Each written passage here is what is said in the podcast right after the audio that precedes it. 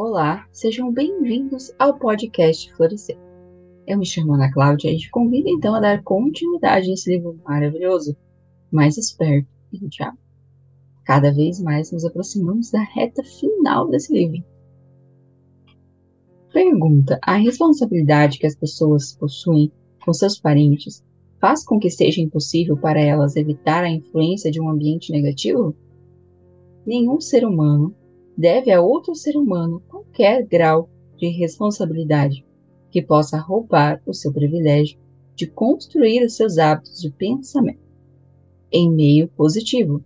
Por outro lado, cada ser humano tem o dever de remover do seu ambiente toda e qualquer influência que possa remotamente desenvolver hábitos e pensamentos negativos. Pergunta: Essa não seria considerada a filosofia sangue-frio?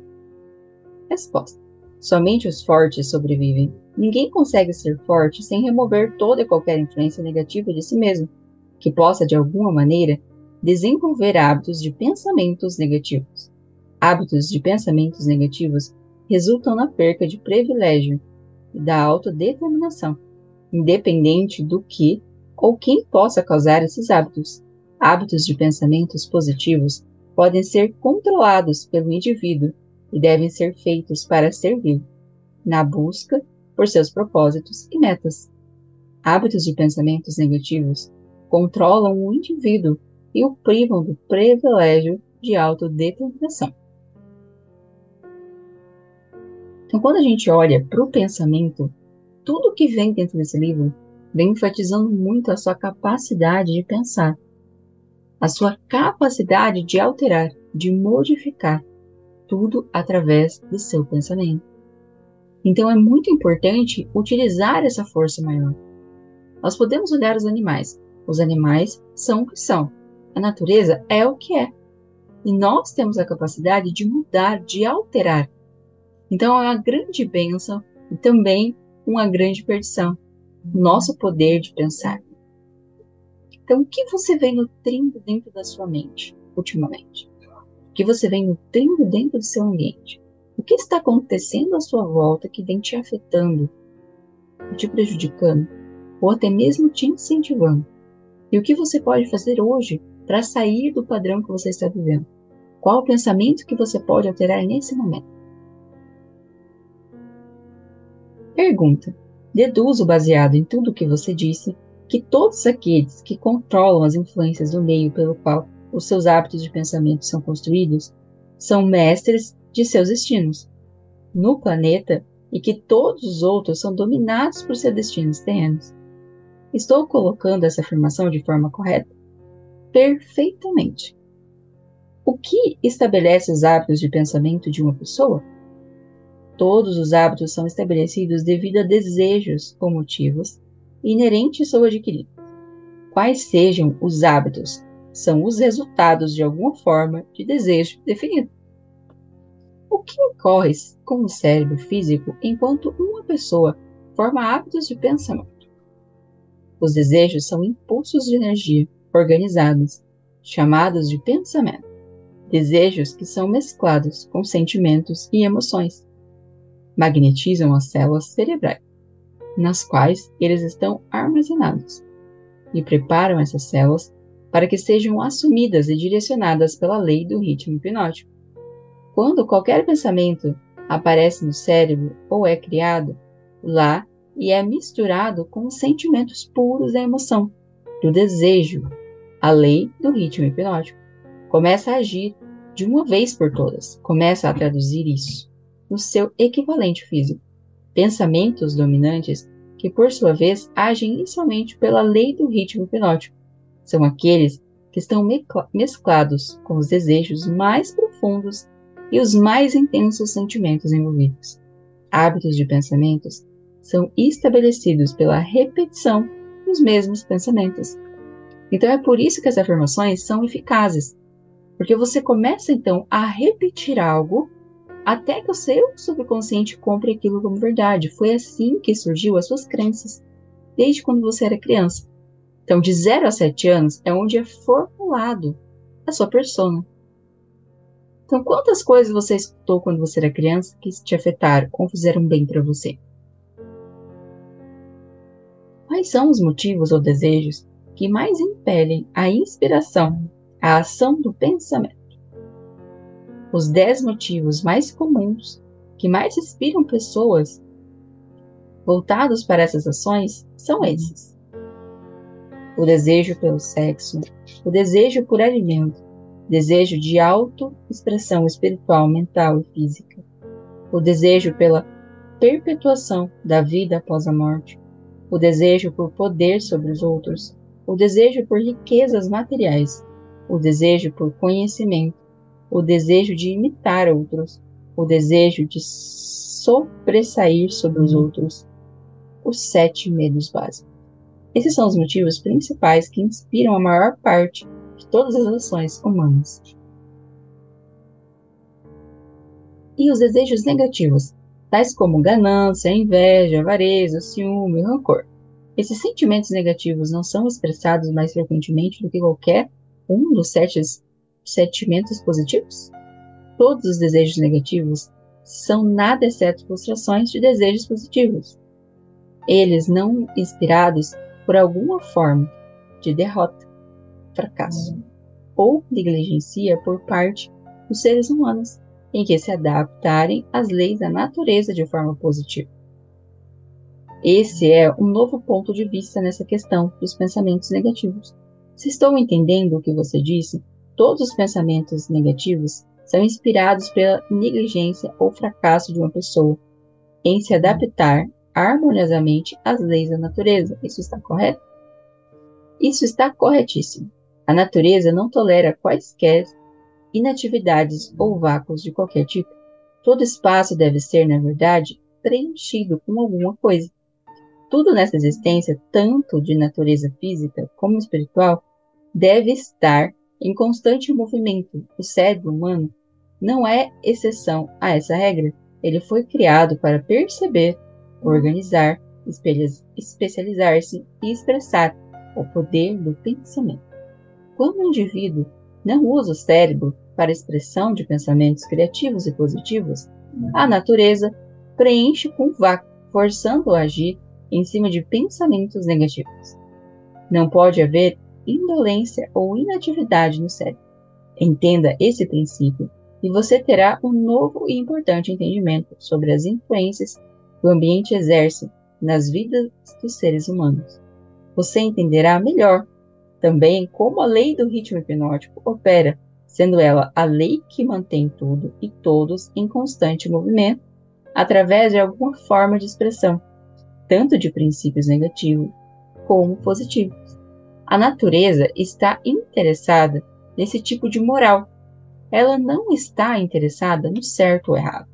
Ela não está interessada na justiça ou na injustiça. O seu interesse é unicamente de forçar tudo a expressar a ação de acordo com a sua natureza. Essa é uma interpretação muito reveladora da forma como a natureza se comporta.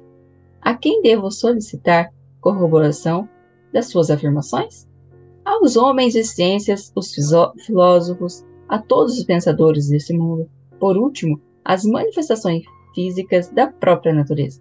A natureza não possui nada parecido com a matéria. Cada átomo da matéria está em constante movimento. Toda energia movimenta-se contínua e constantemente. Não existe espaços vazios em lugar algum. O tempo e o espaço são literalmente manifestações do movimento, com tal grandeza de velocidade que não pode ser medida pelos seres humanos. Por tudo que você está dizendo, uma pessoa é forçada a concluir que as fontes de conhecimento são chocantes, limitadas. As fontes desenvolvidas de conhecimento são limitadas. Todo o cérebro de um adulto normal é portal em potencial para todo o conhecimento que existe através dos universos. Todo o cérebro de um adulto normal possui dentro do seu mecanismo a possibilidade de se comunicar diretamente com a inteligência infinita, a fonte de onde provém todo o conhecimento que existiu, existe e existirá. A sua afirmação me leva a crer que todos os seres humanos podem tornar-se aquilo que chamam de Deus. É isso que você quer dizer?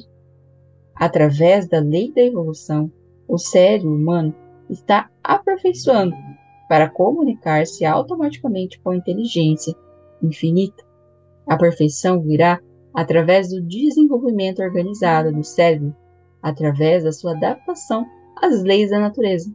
O tempo é o fator que trará a perfeição. Olha a necessidade, gente, compreender e respeitar a natureza, respeitar as leis que estão impostas a nós. Quantas coisas que acontecem por a gente não escutar, não perceber os nossos sentimentos. Pois através dos nossos sentimentos, eles mostram essa conexão com a lei da natureza, com a, as leis universais que estão regindo o nosso mundo. É muito importante a gente começar a silenciar a nossa mente. Isso é possível fazer através de meditações, também de, de orações. A oração tem um poder gigantesco, desde que você esvazie o seu cérebro e realmente sinta a presença é sentir a presença de Deus, não obrigá-lo a estar com você, mas conversar com ele como seu melhor amigo, pois ele sabe tudo o que está dentro de você. Então, é muito importante esses momentos de oração, de conexão e de se aperfeiçoar a relação com Deus. o que causa ciclos de eventos recorrentes, tais como epidemias de doenças, crises econômicas, guerras e onda de crimes? Todas as epidemias, nas quais um grande número de pessoas é afetado de maneira similar, são causadas pela lei do ritmo hipnótico, através da qual a natureza consolidada, pensamentos da natureza similar, faz com que esses pensamentos sejam expressados através de uma ação em massa o momento que a gente está vivendo. Gente, se a gente for parar para analisar, esse livro foi esquecido há muito, foi escrito, né, há muito e muitos anos atrás. Em 1938, esse livro foi escrito. E hoje ele cabe como uma luva. É como se a gente estivesse vivenciando tudo que está escrito aqui no momento presente. Então ele é um livro fantástico, justamente por isso. Então, a grande crise econômica foi colocada em ação devido ao grande número de pessoas que foram influenciadas a liberarem pensamentos de medo? Isso está correto? Perfeitamente. Milhões de pessoas estavam agindo para conseguir alguma coisa em troca de nada, através da aposta no mercado financeiro. Quando elas de repente descobriram que tinham conseguido nada por alguma coisa, elas se aterrorizaram, correram para os seus bancos e retiraram os seus dinheiros e o pânico estava instalado através do pensamento em massa de milhões de mentes, todos pensando em termos de medo da pobreza. A crise prolongou-se por alguns anos. Pelo que você está dizendo, deduzo que a natureza consolida os pensamentos dominantes das pessoas e os expressa através de alguma forma de ação em massa, tais como crises econômicas, momentos de euforia nos negócios e assim por diante. Isso está correto? Você está com a ideia certa. Vamos agora para o próximo dos sete princípios. Vá em frente e descreva. O próximo princípio é o tempo, quarta dimensão. Qual a relação que existe entre o tempo e o funcionamento da lei do ritmo hipnótico? O tempo é a lei do ritmo hipnótico, o lapso de tempo necessário para dar permanência aos hábitos de pensamento depende principalmente do objeto, da natureza dos pensamentos. Mas entendi, pelo que você disse antes, que a única coisa permanente na natureza é a mudança.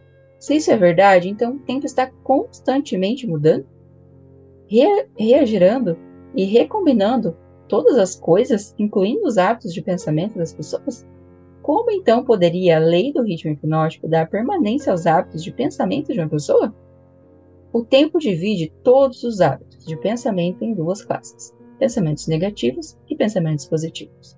Os pensamentos de um indivíduo estão constantemente modificando-se e sendo recombinados para se adequarem aos desejos desse indivíduo, mas os pensamentos não mudam do positivo para o negativo ou vice-versa, exceto através de um esforço voluntário por parte do indivíduo. O tempo penaliza o indivíduo por todos os pensamentos negativos e recompensa por todos os pensamentos positivos, de acordo com a natureza e o propósito dos pensamentos. Se os pensamentos dominantes de uma pessoa são negativos, o tempo penaliza o indivíduo, construindo em sua mente hábito de pensamento negativo, e então ele precede para solidificar esse hábito em um ato permanente durante cada segundo da sua existência. Os pensamentos positivos são da mesma forma, construindo pelo tempo e acabam tornando-se hábitos permanentes. O termo permanência, é claro, refere-se à vida natural do indivíduo. Literalmente falando, nada é permanente. O tempo converte hábitos de pensamento naquilo que pode ser chamado permanência durante a vida do indivíduo. Agora possui um entendimento melhor de como o tempo trabalha. Quais outras características possui o tempo em conexão com o destino dos seres humanos na Terra? O tempo é o tempo de influência em natureza, através do qual as experiências humanas podem ser amadurecidas em sabedoria. As pessoas não nascem com sabedoria, mas elas nascem com a capacidade de pensar e podem, através do lapso do tempo, chegar à sabedoria pelos seus pensamentos. Tem um livro muito maravilhoso que é o Salomão, o homem mais rico que existiu. E dentro desse livro você consegue perceber justamente isso, a necessidade de estimular a sabedoria. Porque quando foi oferecido para ele que ele poderia escolher o que ele quisesse, ele escolheu a sabedoria. Por quê?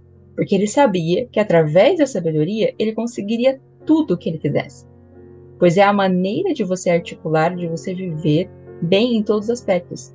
Então, quando você se colocar em oração, quando você se colocar em processo de meditação, peça sabedoria, procure a sabedoria, desenvolva a sua sabedoria.